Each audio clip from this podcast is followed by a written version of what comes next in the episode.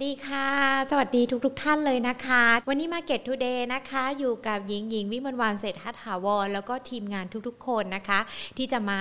ร่วมแลกเปลี่ยนนะคะแชร์ข้อมูลเกี่ยวกับในเรื่องของการเงินการลงทุนที่เกิดขึ้นกันด้วยนะคะแล้วก็ยังอยู่กับอีกหนึ่งผู้ใหญ่ใจดีของเราด้วยนะคะที่สนับสนุนรายการของเรา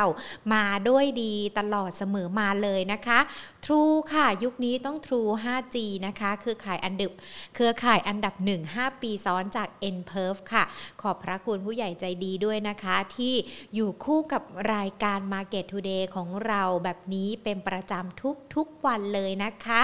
คุณผู้ชมที่เข้ามาแล้วสามารถติดตามรับชมรายการ Market Today ของเราได้นะคะผ่านทางทั้งช่องทาง Facebook YouTube รวมไปถึง Podcast กันด้วยเข้ามาแล้วให้สัญญาณกันสักนิดนึงดีกว่านะคะทางด้านของ YouTube เนี่ยคุณพีรพงศ์ก็เข้ามาแล้วด้วยนะส่วนคุณผู้ชมท่านใดที่เข้ามาแล้วทักทายกันได้นะคะคอมเมนต์กันเข้ามาเลยเพราะว่าเดี๋ยววันนี้เราจะมีการพูดคุยกับนักวิเคราะห์กันนะคะเกี่ยวกับในเรื่องของประเด็นการลงทุนวันนี้บอกนักวิเคราะห์ให้กันบ้านนักวิเคราะห์ตั้งแต่เมื่อวานเลยนะว่าอยากจะได้หุ้นที่ถือทั้งระยะสั้นระยะกลางแล้วก็ระยะยาวที่จะทำให้พอร์ตของเราโตได้หรือว่าจะทำให้เราเนี่ยเข้ามามีส่วนทำให้เรารวยขึ้นจากการลงทุนได้นะวันนี้ก็เลยจะมาพูดคุยประเด็นนี้กันนะคะ Facebook สวัสดีนะคะทางด้านของคุณคัมพีนะคะคุณซูโม่แล้วก็คุณนพดลที่เข้ามากันแล้วด้วยนะคะในขณะนี้ใครเข้ามาแล้วนะอย่าลืมกดไลค์กดแชร์นะคะกดหัวใจกันมารัวๆเลยนะหรือว่าแม้แต่ในเรื่องของเนื้อหาดีๆแบบนี้ถ้าเราเข้ามาพูดคุยกันชื่นชอบในเนื้อหาที่เรานำมาพูดคุยก็อย่าลืมกดดาวให้กำลังใจกันด้วยนะคะเอามาติดตามกันสักนิดนึงดีกว่าวันนี้ทั้งในเรื่องของยอดผู้เสียชีวิตนะคะจากสถานการณ์ไวรัสโควิด สิบเก้า ที่เกิดขึ้นความคืบหน้าในเรื่องของยาที่เขาจะมาใช้รักษากันด้วยนะคะแล้วก็อาจจะมีความคืบหน้าในเรื่องของการท่องเที่ยวกันด้วยนะต้องบอกว่าวันนี้ยอดผู้ติดเชื้อนะคะ หนึ่งหมื่นหนึ่งพันสองร้อย คนนะคะเสียชีวิตหนึ่งร้อยสิบสามคนนะคะก็ยังคงเป็นประเด็นนะคะที่ตัวเลขเนี่ยอาจจะเพิ่มขึ้นมาหลักหมื่นบ้างแหละหรือว่ามันอาจจะมีสักวันสองวันต่อสัปดาห์ที่ตัวเลขลดลงไปกันบ้างนะแต่ว่าตัวเลขยอดผู้ติดเชื้อเนี่ยก็ยังคงเกาะกลุ่มอยู่แบบนี้นะคะท่ามกลางในเรื่องของความพยายามของภาครัฐในการที่จะเร่งฉีดวัคซีนกันด้วยหรือว่าแม้แต่ตอนนี้ก็มีในเรื่องของวัคซีนไฟเซอร์ที่จะเริ่มฉีดให้กับเด็กๆนักเรียนกันแล้วด้วยนะคะวันนี้มีอีกหนึ่งความน่าสนใจที่ต้องพูดคุยกันก็คือในส่วนของยาโมนูพิเวียที่ตอนนี้เขาบอกว่าอาจจะเป็นยาที่จะเข้ามาช่วยรักษาไวรัสโควิด สิบเก้า กันได้นะคะความคืบหน้าจากทางด้านของอธิบดีกรมการแพทย์ท่านก็ออกมาเปิดเผยนะคะว่าไทม์ไลน์ที่ประเทศไทยจะนำเข้ายาโมนูพิเวียเนี่ยก็น่าจะเป็นสักช่วงสิ้นปีนะคะแล้วก็อาจจะทำให้ประชาชนใช้ยาตัวนี้ได้ประชาชนคนไทยนะใช้ยาได้ในช่วงเดือนธันวาคมหรือว่าอย่างช้าเนี่ยอาจจะเป็นช่วงเดือนมกราคมส่วนราคาขายยาที่เขาบอกว่ามันอาจจะแพงหรือว่าแม้แต่กรณีที่มีข่าวบอกว่ายาเนี้ยเขาขายกันแพงกว่าต้นทุนความเป็นจริงเยอะในเรื่องนี้นะคะเขาก็บอกว่าราคายาเนี่ยเขาจะขายตามระดับของในเรื่องของประเทศประเทศที่มีรายได้ปานกลางรายได้ต่ำหรือว่ารายได้สูงเขาจะคิดการคำนวณแบบนี้นะคะซึ่งประเทศไทยของเราเนี่ยถือว่าเป็นประเทศที่มีรายได้ปานกลางดังนั้นราคายาเนี่ยก็อาจจะไม่แพงเท่ากับประเทศที่มีรายได้สูงแล้วอันนี้ก็ถือว่าเป็นความคืบหน้านะเพราะว่ามันมีส่วนทำให้ตลาดหุ้นวันนี้ปรับตัวบวกขึ้นมาได้ในช่วงเช้านะคะควบคู่ไปกับในเรื่องของการท่องเที่ยวที่ต้องบอกว่าท่านรัฐมนตรีว่าการกระทรวงการท่องเที่ยวและกีฬานะคะก็ออกมาเปิดเผยว่าในวันที่หนึ่งพฤศจิกายนนี้ยังคงยืนยันว่าห้าจังหวัดที่จะมีการเปิดท่องเที่ยวเนี่ยก็ยังคงเปิดอยู่แต่ว่าจะไม่ได้เปิดแบบแซนด์บ็อกซ์แล้วนะอาจจะต้องมีการเปิดแล้วก็ต้องพิจารณาว่าจะมีการควบคุมหรือว่าดูแลสถานการณ์อย่างไรกันบ้าง น, นะคะส่งผลทำให้ตลาดหุ้นภาคเช้าปิดบวกขึ้นมาได้นะเอามาดูกันสักนิดนึงดีกว่าภาคเช้าเนี่ยปิดบวกขึ้นมา สิบสี่จุดเจ็ดสี่ จุดนะคะหรือว่าบวกขึ้นมาได้สักประมาณ ศูนย์จุดเก้าหนึ่งเปอร์เซ็นต์ ปิดกันไป หนึ่งพันหกร้อยสามสิบสี่จุดสองสอง จุดนะคะมูลค่าการซื้อขาย ห้าหมื่นเก้าพัน กว่าล้านบาท าดนะวันนี้หุ้นที่มีการปรับตัวบวกขึ้นมาดูเหมือนว่าจะเป็นหุ้นในกลุ่มของธนาคารนะคะเคแบงก์ก็บวกขึ้นมาได้หลังจากที่เมื่อวานนี้ปรับตัวลดลงไปเนาะ เอส ซี บี ตอนนี้ก็บวกขึ้นมาได้แล้วเช่นเดียวกันนะคะตอนนี้ดูเหมือนว่ากลุ่มแบงก์เนี่ยจะเริ่มกลับมานำตลาดกันอีกรอบนึงหลังจากในเรื่องของการคลายความวิตกกังวลเกี่ยวกับในเรื่องของสถานการณ์ดอกเบี้ยกันด้วยนะคะก็เลยอาจจะทำให้กลุ่มนี้กลับมาสดใสกันอีกรอบนึงด้วยดังนั้นทิศทางหลังจากนี้จะเป็นอย่างไรเดี๋ยวพูดคุยกับนักวิเคราะห์กันนะคะแล้วก็ทิศทางแนวโน้มที่คุณนพดลเนี่ยถามมาแล้วนะที่ดูทางไลฟ์ของเราอยู่อยากจะรู้ว่าแนวโน้มตลาดจะเป็นอย่างไรกันบ้างนะอ่ะเดี๋ยวก็มาพูดคุยกับนักวิเคราะห์กันด้วยนะคะว่าทิศทางหลังจากนี้เนี่ยตลาดหุ้นไทยบ้านเราจะเป็นอย่างไรกันบ้างวันนี้นะเดี๋ยวเราจะพูดคุยกันกับคุณภัควัฒน์พิสุทธิพันธ์ผู้อำนวยการสายงานธุรกิจหลักทรัพย์ลูกค้ารายย่อยจากบริษัทหลักทรัพย์ ซี จี เอส ซี ไอ เอ็ม บี ประเทศไทยนะคะโอ้โหวันนี้ต้องบอกว่าYouTube ของเราคึกคักทีเดียวนะหลายๆคนเริ่มถามมาแล้วนะด้วยนะสำหรับเป็นรายตัวที่จะมีการพูดคุยกันนะอ่ะเดี๋ยวพูดคุยกับนักวิเคราะห์กันเลยดีกว่านะคะหญิงขออนุญาตต่อสายหาคุณภัควัฒน์กันสักครู่นะคะสวัสดีค่ะคุณวัดค่ะสวัสดีครับค่ะอ่ะเดี๋ยวเรามาพูดคุยกันก่อนที่เราจะไปหัวข้อที่เรามีการให้การบ้านคุณวัดไปเนาะว่าอยากจะได้สักสิบตัวที่อาจจะถือได้ทั้งสั้นกลางยาวแล้วก็น่าจะทำมาให้พอร์ตของเราเนี่ยขยายเป็นสีเขียวเหมือนตลาดหุ้นในวันนี้ได้เรามาดูประเด็นทิศทางกันสักหน่อยดีกว่าเพราะว่ามีคุณผู้ชมที่ดูทั้ง Facebook Live นะแล้วก็ YouTube Live ของเราเนี่ยสอบถามกันมาด้วยนะคะว่าตอนนี้เนี่ยภาพรวมของตลาดเรามองเป็นยังไงกันบ้างสัญญาณเชิงบวกเริ่มกลับมาให้เห็นกันอีกรอบนึงแล้วใช่ไหมคะก็จริงๆต้องบอกว่าโอเคผมมองว่าภาพรวมตลาดจริงๆแล้วผมก็ไม่ไม่ไม่เคยไม่เคยแบกตลาดมาตลอดนะครับต้องบอกว่าผมบูมมาตลอดแล้วก็มองว่าตลาดตอนเนี้ยมันมีข่าวดีเพิ่มเข้ามาเรื่อยๆแล้วมากกว่านะครับไม่ว่าจะเป็นเหมือนที่พี่หญิงเรียนไปตอนต้นรายการนะว่าเป็นเรื่องของเอ่อดอกเบี้ยความกังวลหมดแล้วกลุ่มแบงก์เลยกลับมารวมไปถึงเอ่อการกระตุ้นภาคท่องเที่ยวด้วยหรือยาที่ช่วยในเรื่องของโควิดเข้ามาด้วยครับตรงนี้มันเป็นเหมือนเป็นปัจจัยหรือเซนติเมนต์บวกที่ที่จะคอยเข้ามาช่วยพยุงตลาดให้ให้สามารถกลับขึ้นไปได้มากกว่าครับหญิงรวมไปถึงว่าผมมองว่าเดี๋ยวตอนนี้นักลงทุนเนี่ยอาจจะค่อยๆเริ่มกลับเข้ามาโฟกัสในเรื่องของงบผลประกอบการไตรมาสสามเนี่ยที่กำลังจะออกมากกว่าซึ่งซึ่งเชื่อว่าหลายๆบริษัทเนี่ยก็น่าจะออกมาออกมาได้ดีทีเดียวเลยเหมือนกันถึงแม้ว่าบริษัทที่อาจจะออกมาแย่แต่ว่าคนก็รับรู้ไปหมดแล้วฉะนั้นโอกาสที่ตลาดจะปรับตัวลงไปต่อจากนี้ผมมองว่าอาจจะเกิดขึ้นได้ยากพอสมควรเหมือนกันครับอืมแสดงว่าตอนนี้เราดูแล้วสถานการณ์กรอบดัชนีก็น่าจะมีโอกาสปรับตัวเพิ่มขึ้นมากกว่านี้ให้เราเห็นใช่ไหมคะคือคือถามว่าโอกาสที่กรอบดัชนีขึ้นไปไหมถ้าเกิดผมไปอ้างอิงจากเอ่อเทคนิคอลก่อนแล้วกันนะครับพี่ต้องบอกว่าถ้าเราตีกราฟเทรนด์ไลน์ครับต้องบอกว่าเอ่อดัชนีณวันนี้เส้นแท่งเขียนวันนี้เลยที่เป็นแท่งเขียวครับมันเป็นการเบรกตัวดาวเทนเส้นกดออกขึ้นมาได้แล้วมากกว่าครับท่านต้องบอกว่าโอเคก็ก็ใจชื้นขึ้นมานิดนึงเนาะถ้ามันเบรกขึ้นมาได้อย่างนี้ถึงแม้ว่าปริมาณการซื้อขายอาจจะยังไม่ได้สูงมากนะครับในอาทิตย์นี้ก็ตามนะครับแต่ว่าถ้าขึ้นมาได้ขนาดนี้ก็ก็มีความใจชื้นขึ้นมาได้เหมือนกันแล้วก็ต้องบอกว่าสำหรับส่วนตัวระยะสั้นก่อนแล้วกันนะครับผมมองว่าอินเด็กซ์เนี่ยมีโอกาสขึ้นจะไปที่ระดับประมาณแบบหนึ่งพันหกร้อยหกสิบได้ก่อนนะครับเพื่อไปไปทดสอบเอ่อแนวต้านทางจิตวิทยาอีกรอบนึงก่อนถ้าถ้าทุกอย่างมันยังสมูทอยู่แล้วก็ไม่มีความกังวลในเรื่องแบบอ่าเพดานหนี้สหรัฐเข้ามาอีกรอบนึงหรือว่าของ Evergrande หรือว่าไม่ว่าจะเป็นตัวแฟนตาเชียเข้ามาก็ตามนะครับผมมองว่าอินเด็กซ์เนี่ยตรงนี้มีโอกาสที่จะทะลุผ่านไปได้เหมือนกันนะครับค่ะตอนนี้ดูเหมือนว่าปัจจัยที่น่ากังวลน่าจะเป็นจากปัจจัยจากต่างประเทศมากกว่าปัจจัยภายในประเทศถูกต้องไหมคะใช่ใช่ครับพี่หญิงผมมองว่าแบบปัจจัยต่างประเทศเนี่ยเป็นสิ่งที่ที่คนกังวลมากต้องบอกว่าอย่างเมื่อคืนแล้วกันครับตลาดก็ลบไปทุกคนก็แพนิคเลยทุกคนส่งไลน์มาหาเหมือนกันบอกว่าตลาดลบแบบสี่ร้อยจุดเนี่ยเราทำยังไงดีพรุ่งนี้ตลาดจะแดงเดือดแน่ๆเลยผมว่าอยู่ไปจนถึงตีหนึ่งก็แล้วตีสองก็แล้วจนทางทางเซเนตเขาก็ออกพูดเลยว่าโอเคเดี๋ยวเราอาจจะขยับเพดานหนี้ออกไปนะอลุ่มอล่วยกันไปคือคือผมว่าอันนี้ภาพเพดานหนี้มันเป็นเหมือนเกมเกมนึงของทางสหรัฐมากกว่าระหว่างของฝั่งเดโมแครตกับรีพับลิกันนะครับที่ที่เหมือนพยายามต่อรองกันไปต่อรองกันมาสุดท้ายก็ผ่านอยู่ดีแล้วเมื่อคืนก็ขยายไปตลาดกลับมาบวกอ้าวจากที่ทุกคนบอกว่าจะลบกลายเป็นวันนี้เขียวแฮปปี้กันหมดเลยดังนั้นก็บอกว่าทุกอย่างอ่ะอยู่ในอยู่ในภาพของความกังวลในเรื่องของต่างประเทศมากเลยไม่ว่าจะเป็นแบบต่อไปนี้ก็มีเรื่องเงินเฟ้อเชื่อผมเชื่อว่าเดี๋ยวคนก็จะกลับมาพูดว่าเงินเฟ้อจะมาหรือเปล่าเพราะเดี๋ยวมี ซี พี ไอ ประกาศมี พี ซี อี ประกาศหรือว่าตัวเลขจ้างงานที่ถ้าดีขึ้นเอ๊ะอาจจะเป็นการเร่งตัวให้เฟ ฟดมีการแบบไอ้ทำอะไรกับ คิว อี เร็วขึ้นหรือเปล่าหรืออะไรเงี้ยผมว่าตรงนี้มันอยู่ที่ปัจจัยต่างประเทศมากกว่าครับพี่ซึ่งถ้าเรามาดูกันเนี่ยตอนนี้ปัจจัยสนับสนุนตลาดหุ้นก็มีแหละแต่ว่าปัจจัยเสี่ยงก็อาจจะต้องติดตามกันด้วยดังนั้นพอร์ตการลงทุนของนักลงทุนเองนี่อาจจะต้องเป็นรูปแบบผสมผสานป่ะคะอาจจะต้องมีหุ้นที่เก็งกำไรได้บ้างหุ้นที่มองไประยะยาวระยะกลางน่าจะได้รับผลตอบแทนที่ดีคือคือต้องบอกว่าอย่างโจทย์ที่ผมได้รับจากพี่อีกเมื่อวานแล้วกันนะครับว่าขอหุ้นสิบตัวที่ที่แบบ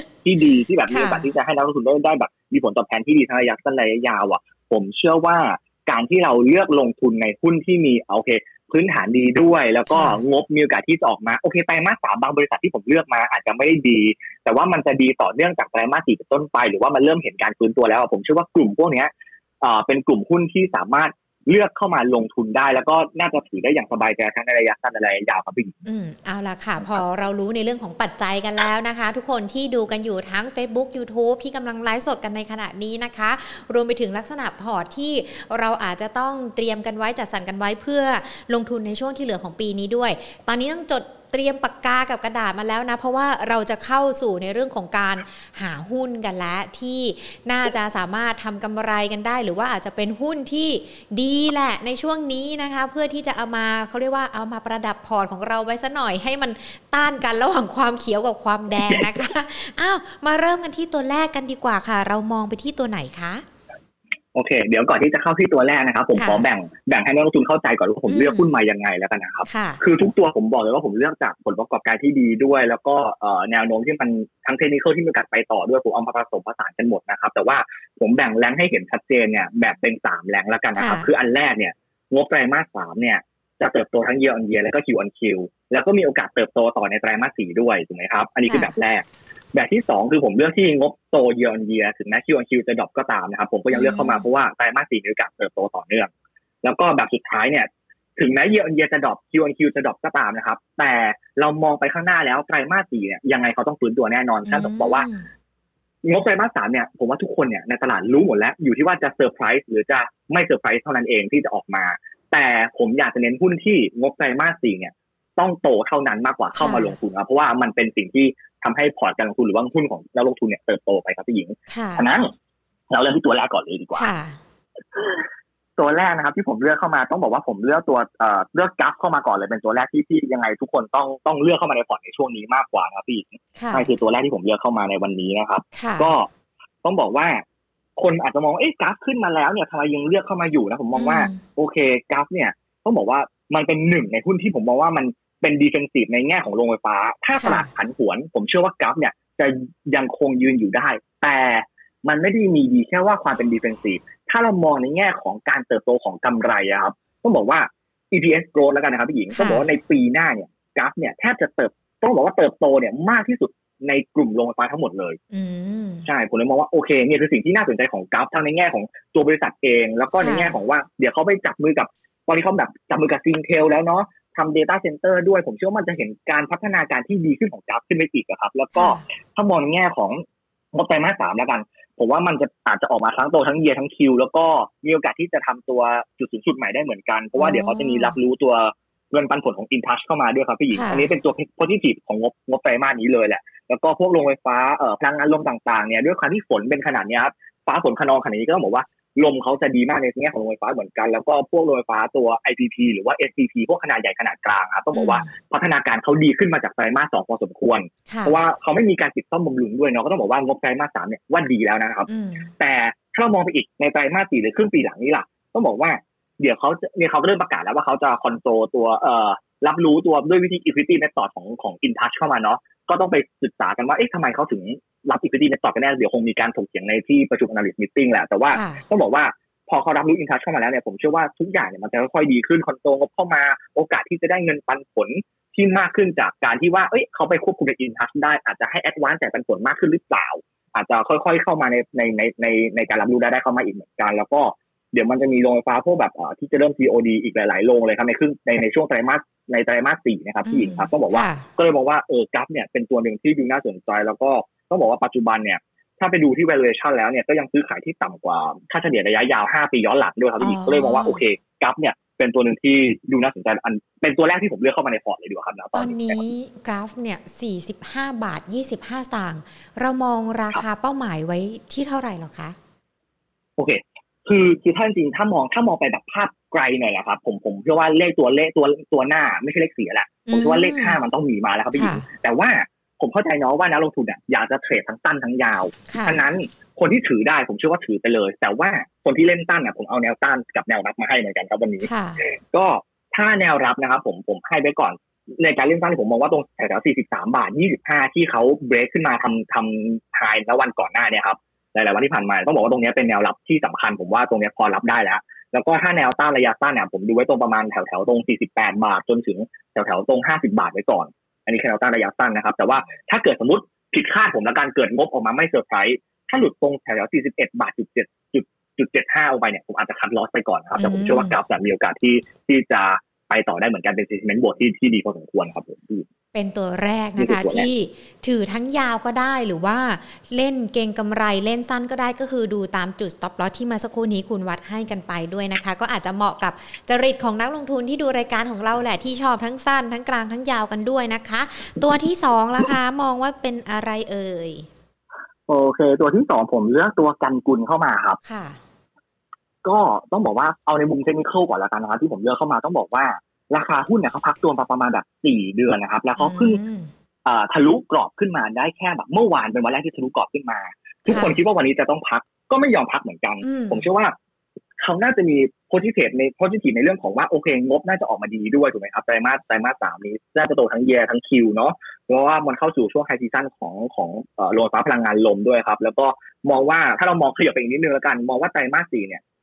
รายได้ของพวกธุรกิจโรงไฟฟ้าเนี่ยก็จะดีขึ้นแล้วเดี๋ยวมันจะมีรายได้ของธุรกิจอื่นๆของเขาว่าจะเป็นตัว อี พี ซี อี พี ซี นี่คือธุรกิจรับเหมาก่อสร้างด้านวิศวกรรมเนาะอันนี้ก็จะดีด้วยเหมือนกันครับพี่หญิงแล้วก็ต้องบอกว่าแบ็คล็อกในมือเขาว่ามันมีอยู่ประมาณแบบเอ่อ หนึ่งหมื่นล้านบาทแล้วก็ถือว่าเยอะพอสมควรแล้วเขาก็จะทยอยรับรู้รายได้เข้ามาในไตรมาสสี่เนี่ยพอสมควรครับต้องบอกว่า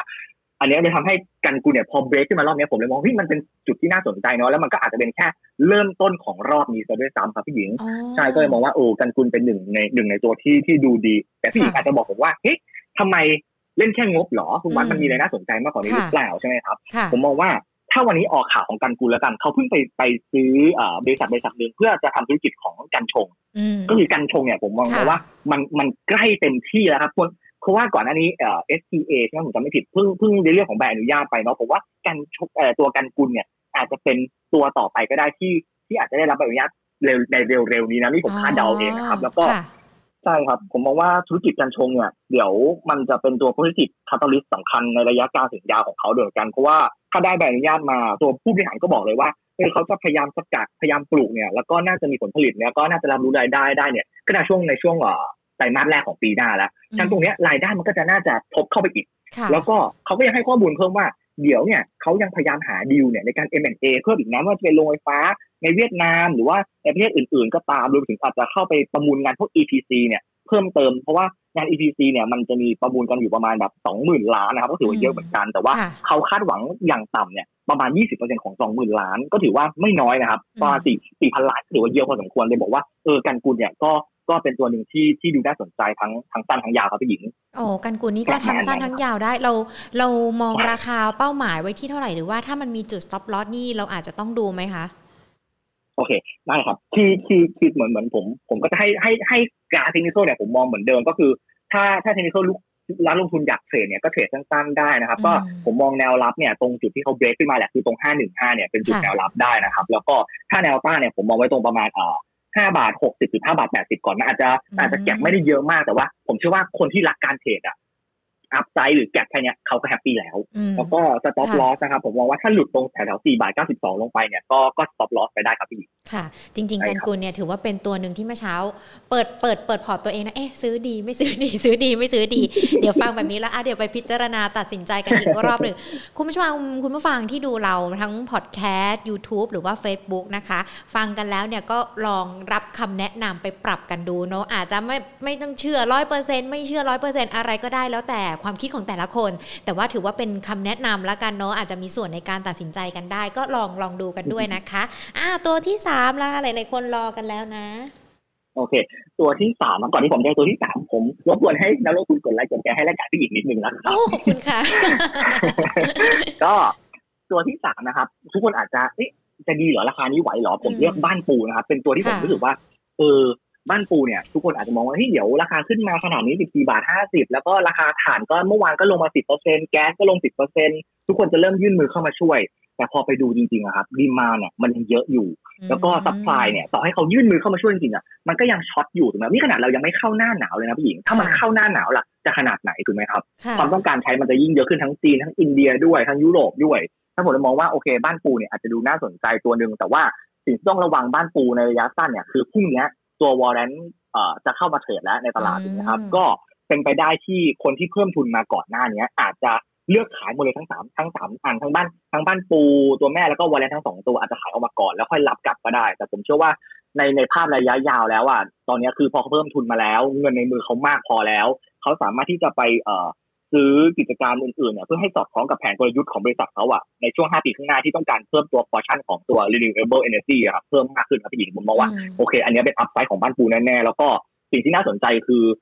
เอ่อถ้าไปดู market cap บ้านปูจริงๆตอนนี้ครับเขามีโอกาสที่จะติดเจ็ดสิบปีจะด้วยซ้ำฉะนั้นก็มีโอกาสที่ว่าเอ๊ะพวกกอง passive fund บางกองที่ที่เขาอาจจะมองข้ามบ้านปูไปก่อนหน้านี้เขาอาจจะโฟลว์เงินกลับเข้ามาหรือเปล่าฉะนั้นก็บอกว่าอันนี้เป็นเป็นสิ่งที่ทำให้ผมมองว่าบ้านปูอะยังคงดูน่าสนใจอยู่ดีนะครับถึงแม้ว่าคนอาจจะมองว่าเอ้ยขายก่อนดีหรือเปล่าหรือยังไงดีแล้วก็ถ้าเราไปดูที่งบแล้วกันครับพี่หญิงก็ชุดแรกก็เหมือนเดิมแล้วผมเลือกมาว่างบอ่ะเขาโตเยียร์เยียร์คิวออนคิวแน่นอนเพราะว่าไปดูราคาถ่านก็ดีราคาแก๊สก็ดีนะครับมันโตขึ้นมาขนาดนี้แล้วมันเพิ่มขึ้นมามากอ่ะก็ต้องบอกว่าถ้าไปดูราคาขายถ่านเฉลี่ยในอินโดแล้วกันครับให้กลมๆก่อนดูอยู่ตอนนี้อยู่ที่หนึ่งร้อยยี่สิบเหรียญต่อตันแต่ว่าไตรมาสสองเนี่ยเขาทำไว้แค่แปดสิบถึงแปดสิบเอ็ดเหรียญต่อตันก็ถือว่ามันมีการโตขึ้นมาเยอะมากครับแล้วก็ดีมานด์ก็ยังคงเพิ่มอย่างต่อเนื่องเนาะแต่ว่าก็มีคำถามจากนักลงทุนหลายๆท่านถามมาผมเหมือนกันว่าบอกว่าเอ๊ะแต่เขามีพวก hedging loss หรือเปล่าในไตรมาสนี้ก็บอกว่า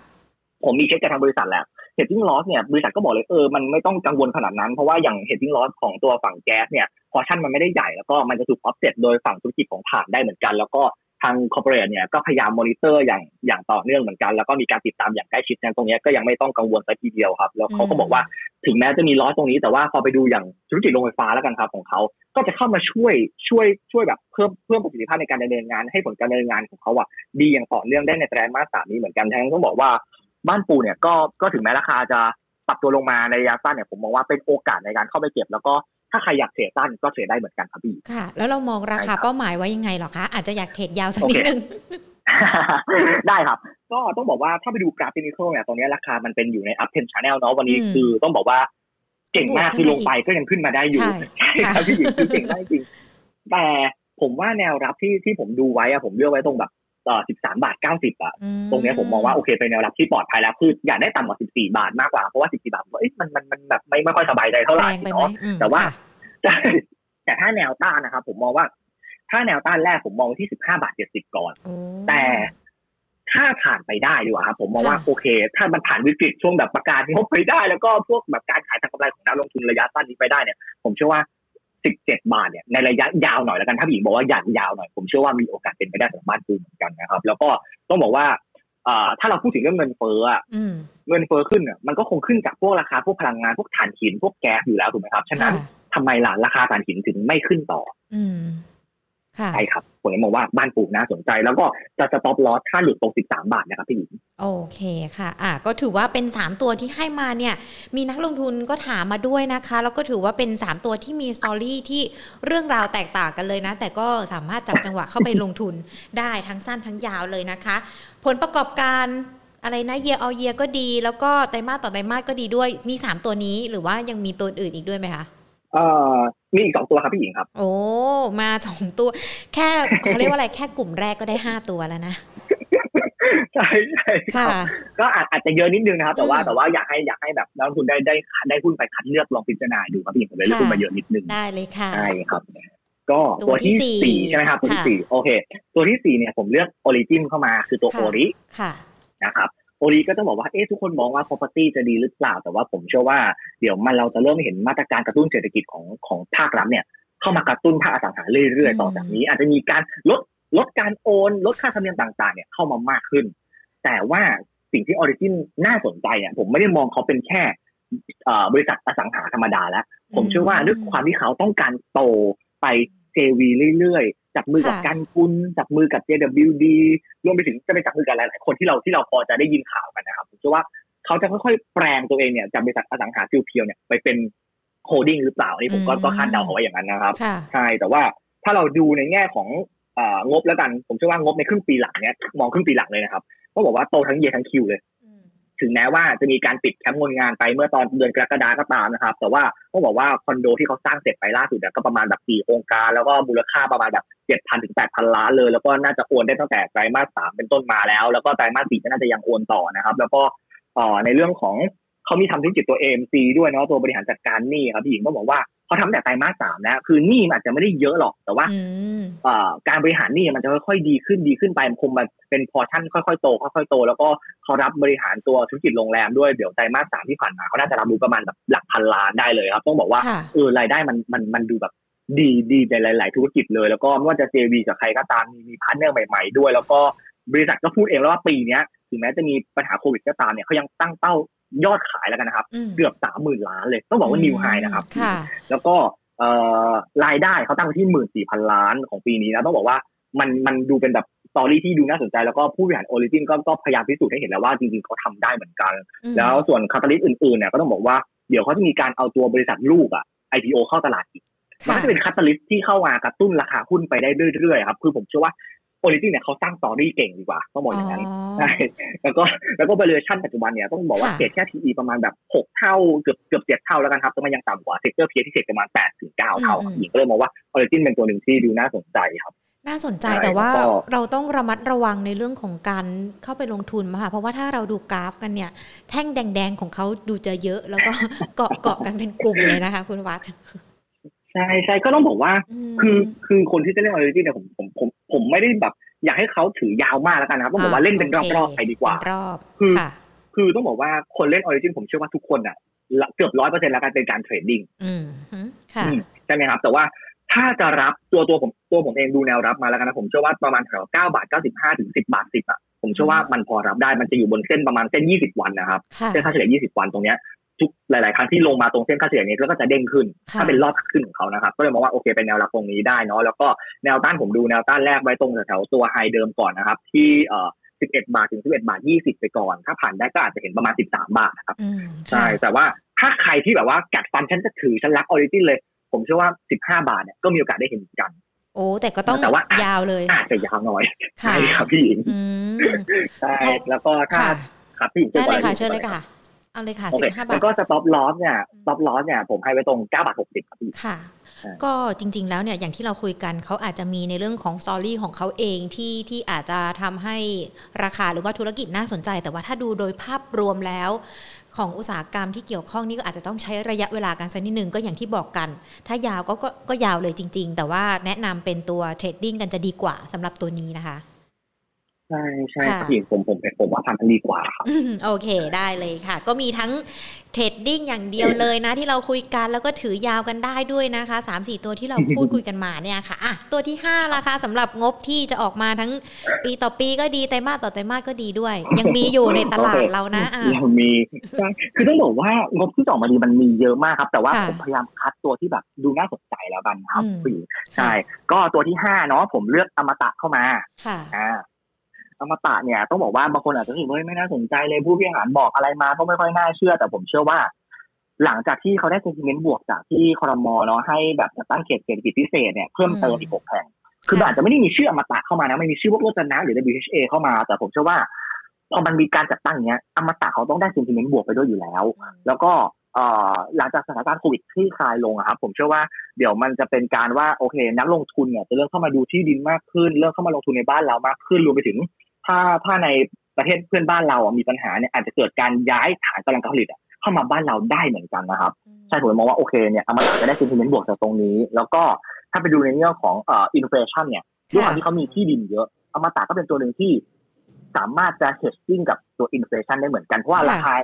เอ่อเงินเฟ้อขึ้นที่ดินก็ขึ้นตามไปเหมือนกันแต่ตอนนี้มันก็ hedging กันไปได้ครับก็เลยทำให้อมตะเนี่ยเป็นตัวที่น่าสนใจเนาะแล้วก็ต้องบอกว่าเอ่อล่าสุดนะครับผู้บริหารเขาก็ปรับเป้ายอดขายที่ดินเนี่ยมันลงมาจากเก้าร้อยเก้าร้อยไร่เนาะลงเหลือหกร้อยห้าสิบไร่นะครับแต่ว่าผมเชื่อว่า ถึงแม้จะปรับเป้าอ่ะมันไม่เป็นไรหรอกเพราะว่าตอนครึ่งบางคนต้องปรับเพราะว่าตอนครึ่งปีแรกมันขายได้น้อยมากครับพี่หญิงคือขายได้แบบยังไงก็ไม่แอคทีฟแน่นอนแต่ว่าถ้าเราไปดูผลการดำเนินงานของครึ่งปีหลังแล้วอ่ะต้องบอกว่าแบ็คล็อกอ่ะที่รอการโอนเขาอ่ะมันอยู่ประมาณ สองพัน ล้านนะครับแล้วก็เขาคาดกันว่าต้องบอกว่าไม่ใช่แค่ ซี จี เอส เอ็ม บี เนาะต้องบอกคอนเซนซัสอ่ะมองกันว่าเขาจะโอนได้ประมาณแบบ หกสิบถึงเจ็ดสิบเปอร์เซ็นต์ เลยอืมก็ถือว่าเยอะเหมือนกันนะครับในแบ็คล็อกที่โอนได้แล้วก็มันจะมีการโอนที่ดินจากทางฝั่งตัวเอ่อฝั่ง เอ ซี เอช แอล ของฝั่งเวียดนามเข้ามาอีกนะครับแล้วก็ในเรื่องของการขายไฟและน้ำในนิคมอุตสาหกรรมเนี่ยก็จะเติบโตตัวเติบโตเยียร์เยียร์ด้วยแล้วก็ไตรมาสสามเนี่ยเขาได้ไปขายที่ในของแบบตัวเบียนหัวได้เหมือนกันอมตะเบียนหัวที่เวียดนามครับอีกประมาณเจ็ดสิบห้าไร่แต่ว่าเขาจะโอนกันไปถึงไปไปในปีหน้าเนาะถึงจะโอนปีหน้าครับแต่ว่ามันก็เป็นเป็นเป็นสิ่งที่เป็นแบ็คล็อกที่คอยคอยเข้ามาเป็นรายได้ของอมตะในอนาคตอยู่ดีฉันต้องบอกว่าอันนี้มันก็เลยเป็นสิ่งที่ทำให้อมตะดูน่าสนใจแต่ว่าผมมีคำถามที่เจอเข้ามาแล้วกันนะเผื่อนักลงทุนอาจจะสงสัยอยู่ก็ผมเจอว่าเอ๊ะน้ำท่วมตอนนี้ล่ะจะครบหรือเปล่ามีผลไหมใช่ถูกไหมครับค่ะคือผมไปแอบไปแอบไปดูมาเองเลยดีกว่าครับต้องบอกว่าคือต้องบอกว่าอมตะตรงชลบุรีนะครับผมไปดูตรงนี้ครับเขาบอกว่าคือมันมีน้ำท่วมแต่เป็นน้ำท่วมขังแบบปกติที่ถนนมันไม่ดีอะพี่ค่ะใช่แล้วแล้วก็เลยถามบริษัทเหมือนกันบริษัทเขาบอกว่าเฮ้ยเขาไม่กลัวเรื่องน้ำท่วมเลยนะเพราะว่าเขามีเอ่อระบบการระบายน้ำบริหารจัดการที่ดีพอเขาเชื่อว่าตรงนี้มันมันสามารถป้องกันได้เพียงป้องกันการน้ำท่วมได้ดีเหมือนกันดีกว่าครับอย่างฉันเลยบอกว่าปัญหาน้ำท่วมอาจจะไม่ใช่ปัญหาใหญ่ที่เราต้องคอนเซิร์นนะตอนนี้นะนอกจากจะมีพายุเข้ามาอีกประมาณสิบลูกเนี่ยเราถึงอาจจะกลับมาคอนเซิร์นอีกรอบหนึ่งก็ได้เหมือนกันใช่ได้บอกว่าโอเคอมตะก็เป็นตัวหนึ่งที่ที่น่าสนใจแล้วก็ถ้าไปดูในเรื่องของของบุ๊กแวลูครับปัจจุบันเนี่ยเขาซื้อขายประมาณ หนึ่งจุดสองห้า เท่าบุ๊กแล้วกันนะครับต้องบอกว่าต่ำกว่าเซกเตอร์เพียร์ด้วยต่ำกว่าดับเบิลยู เอช เอ ที่ทุกคนชอบเปรียบเทียบด้วยเหมือนกันเพราะว่าสองอันนั้นน่ะเซกเตอร์เขาเทรดกันประมาณ หนึ่งจุดสี่ เท่าแต่ว่า ดับเบิลยู เอช เอ อ่ะเทรดกันอยู่ประมาณเกือบ หนึ่งจุดหก เท่าบุ๊กนะครับต้องบอกว่าอมตะถูกที่สุดในกลุ่มเลยก็เลยบอกว่าโอเคผมเลยเลือกอมตะเนี่ยเข้ามาเป็นเป็นตัวแทนในกลุ่มของนิคมอุตสาหกรรมครับพี่ค่ะเอ่อตอนนี้มัน สิบเก้าบาทสี่สิบสตางค์เราดูราคาเขาการเติบโตของเขามันจะไปได้ไกลมากน้อยยังไงกันบ้างคะโอเคอมตะก็ต้องบอกว่าเป็นตัวหนึ่งแล้วกันเนาะที่ที่เล่นรอบไปครับพี่หญิงเป็นหุ้นที่ต้องเล่นรอบเท่านั้นเหมือนกันนิคมเนาะก็ถ้าเรามองว่าไปการเติบโตไปได้ไหมเนี่ยผมเชื่อว่าพอเศรษฐกิจมันดีขึ้นอ่าโควิดมันคลี่คลายลงอ่ะสุดท้ายอ่ะอ่าภาคอุตสาหกรรมหรือการลงทุนเนี่ยมันต้องเพิ่มขึ้นอยู่แล้วครับฉะนั้นใครที่เชื่อในเชื่อในว่านิคมหรือว่าไทยที่จะโตอะไรแล้วยังไง อี อี ซี มันต้องโตอ่ะครับการต้องบอกว่าการเติบโตระยะยาวมันมีจริงแต่ว่าผมเน้นเป็นการเล่นรอบไปดีกว่าฉะนั้นถ้าจะซื้อผมมองว่าแนวรับแรกอ่ะผมดูไว้ตรงแถวสิบเก้าบาทลงไปจนถึงสิบแปดบาทหกสิบเนี่ยผมเชื่อว่าเป็นแนวรับที่ปลอดภัยนะครับแล้วก็แนวต้านเนี่ยผมดูไว้ตรงยี่สิบบาทสี่สิบถึงยี่สิบบาทเจ็ดสิบก่อนในรอบนี้นะครับใครถ้าผ่านไปได้ก็ค่อยไปดูกันแบบยี่สิบเอ็ดบาทหกสิบนั้นอีกทีนึงแต่ว่าสต็อปลอสเนี่ยถ้าหลุดตรงสิบแปดบาทผมก็อาจจะสต็อปลอสฉันก็บอกว่ารอบมันมันพอทำได้ครับอืมค่ะอ่ะก่อนที่เราจะไปอีกห้าตัวหลังนะเดี๋ยวพักกันแป๊บนึงก่อนเพราะว่าจริงๆแล้วเนี่ยอยากจะให้ยอดคนดูนะใครที่ดูกันอยู่นะคะคุณผู้ชมที่ดูหญิงอยู่เนี่ยอย่าลืมช่วยกันแชร์กันด้วยนะคะจะได้มีเพื่อนนักลงทุนท่านอื่นๆเข้ามาพูดคุยกับเราด้วยเราได้ห้าตัวกันแล้วเดี๋ยวเรารอห้าตัวหลังกันด้วยแต่ว่านักลงทุนท่านอื่นที่เข้ามาเนี่ยเดี๋ยวเราลองดูกันนะคะว่าจะมีใครที่ถามมาหรือว่าแม้แต่ในกลุ่มต่างๆที่เราพูดคุยกันไปแล้วนะคะวันนี้ต้องบอกว่าคุณวัดเขามีการให้หุ้นเราเนี่ยแบ่งกันเป็นในเรื่องของตามผลประกอบการเนาะเมื่อกี้เราคุยกันไปเป็นผลประกอบการที่ทั้งเทียบปีต่อปีก็ปรับตัวดีขึ้นแล้วถ้าเทียบไตรมาสต่อไตรมาสเนี่ยก็มองว่าจะมีการปรับตัวดีขึ้นเล่นกันได้ทั้งถือสั้นถือยาวหรือว่าแม้แต่เก็งกำไรก็มีการให้กันมาแล้วแล้วก็มีจุด stop loss ที่แต่ละตัวเนี่ยต้องดูกันด้วยนะคะดังนั้นเองเนี่ยก่อนที่จะไปห้าตัวหลังเดี๋ยวลองดูกันสักนิดนึงเพราะว่ามีคำถามจากคุณผู้ชมถามมาด้วยนะแล้วก็อยากจะให้คุณวัดช่วยกันนิดนึงเขาบอกว่าเขาล้างพอร์ตไปแล้วตอนนี้หุ้นในพอร์ตไม่เหลืออะไรแล้วถือว่าเป็นจังหวะที่ดีใช่ไหมคะที่มาฟังเราในวันนี้แล้วก็อาจจะเอาหุ้นที่เราจะให้เนี่ยไปไปติดพอร์ตเขาไว้เหมือนเดิมก็ต้องบอกว่าเป็นจังหวะที่ดีไหมนะครับผมผมมองว่าการที่เราจะเข้าไปซื้อหุ้นรอบใหม่เนี่ยครับผมผมจะไม่ใช่สายของการไล่หุ้นแล้วกันนะครับพี่คือถ้าล้างพอร์ตไปแล้วผมไม่ได้มองว่าไม่ได้มองว่าผิดหรือถูกนะครับแต่มองว่าโอเคถ้าตลาดย่อลงมาบนบนแบบแถวกรอบเซ็ตแถวแบบหนึ่งหกสองศูนย์หรือประมาณนี้หรือหนึ่งหกสิบห้าอีกรอบนึงเนี่ยผมเชื่อว่าเป็นโอกาสดีที่จะเข้าไปซื้อบนหุ้นพื้นฐานนิดนึงต้องผมต้องขอขออภัยนะลงทุนนะครับถ้าผมไม่มีหุ้นแบบตัวเล็กๆหรือตัวจริงๆเข้ามาผมเชื่อว่าการลงทุนเนี่ยถ้าเราเลือกหุ้นที่มีพื้นฐานจริงๆแล้วมีสตอรี่ให้เล่นน่ะ มันก็ทำกำไรได้ได้เหมือนหุ้นตัวเล็กเหมือนกันใช่ครับเลยบอกว่าเป็นโอกาสเป็นโอกาสนะครับพี่ในการที่จะเข้าไปซื้อแต่ว่าเราตลาดนิดนึงก็ได้ครับอ่าฟังดูนะคะคุณชาวคะถือว่าเป็นโอกาสนะล้างพอร์ตไปแล้วขาดทุนเขาบอกเขาขาดทุนหลายแสนเลยไม่เป็นไรเดี๋ยวเรามาเริ่มตั้งหลักกันใหม่ก็ได้นะคะทีนี้มากันที่แรงต่อไปเลยแรงที่สองที่เราเตรียมกันมาเป็นผลประกอบการไตรมาสต่อไตรมาสไม่ดีแต่ว่ามองว่าเอ่อไตรมาสต่อไตรมาสดีแต่ว่าถ้าเทียบ year on year ไม่ดีใช่ป่ะคะอันนี้อิงพูดถูกมั้ยเอาใหม่ไตรมาสต่อไตรมาสไม่ดีครับพี่ไตรมาสต่อไตรมาสไม่ดีชะลอตัวค่ะใช่ครับแต่ว่า year on year ดีเนาะ year on year ดีโอเคค่ะผมเลือกมาสองตัวครับในกลุ่มนี้สองตัวค่ะเอ๊ะใช่มั้ยอ้าวใช่มั้ยผมเลือกไปกี่ตัวห้า หก เจ็ด แปด เก้าโอเคผมคิดว่าถูกละโอเคผมเลือกตัว จี จี ซี เข้ามานะครับแล้วก็เลือก K-Bank เข้ามาค่ะโอเคผมเอาตัวเคแบงก์ก่อนละกันเดี๋ยวทุกคนกำลังเป็นกระแสนะวันนี้กำลังเทรดกันอยู่ก็ต้องบอกว่าเคแบงก์เนี่ยวันนี้ที่ราคาหุ้นขึ้นมาเนี่ยต้องบอกว่าน่าจะเป็นเพราะว่าหนึ่งคือบอนด์ยิลด์เนี่ยที่คนพูดถึงเนี่ยมันขึ้นมาอยู่แถว หนึ่งจุดห้า หนึ่งจุดห้าสาม หนึ่งจุดห้าห้า ก็อยู่แถวนี้แต่ว่าเทรนด์ของการปรับขึ้นของบอนด์ยิลด์แล้วก็เงินเฟ้อเนี่ยมันยังเป็นเทรนด์ขาขึ้นอยู่ดีเพราะว่าถ้าเรามองเนาะเฟดคงไม่ลดดอกเบี้ยแล้วแน่ๆฉะนั้นโอกาสที่ดอกเบี้ยจะโดนตัดลงไปเนี่ยมันน้อยมากถ้าถ้าไม่เกิดโควิดอีกรอบนึงหรือว่าเหตุการณ์ร้ายแรงอีกรอบนึงผมเชื่อว่าโอกาสที่ดอกเบี้ยจะลงไม่มีนะทั้งกลุ่มแบงค์เนี่ยเป็นกลุ่มที่น่าสนใจแล้วก็ก็บอกว่างบไตรมาสสามของ K-Bank นะครับโอเคโตเยียคิวอาจจะชะลอเล็กน้อยเล็กน้อยนะครับเพราะว่าต้องบอกว่าโลนโกรธเนี่ยถึงแม้ว่าจะมีโควิดก็ตามแต่โลนโกรธเนี่ยเขายังคงเติบโตได้ได้ได้โอเคอาจจะไม่มากแต่ก็ยังเติบโตได้แต่ว่าพวกรายได้ค่าธรรมเนียมต่างๆเนี่ยอาจจะลดอาจจะลดลงไปเล็กน้อยแล้วก็การตั้งสำรองเนี่ยอาจจะสูงขึ้นมาบ้างในไตรมาสสามแต่ไม่ได้สูงขึ้นมากนะครับท่านต้องบอกว่าทุกสิ่งในไตรมาสสามเนี่ยทุกคนรู้หมดแล้วแหละจริงๆครับพี่หญิงไม่มีใครไม่รู้หรอกว่าแบงค์จะไม่ดีไตรมาสสามใช่ใช่ครับแต่ว่าถ้าเรามองข้ามไป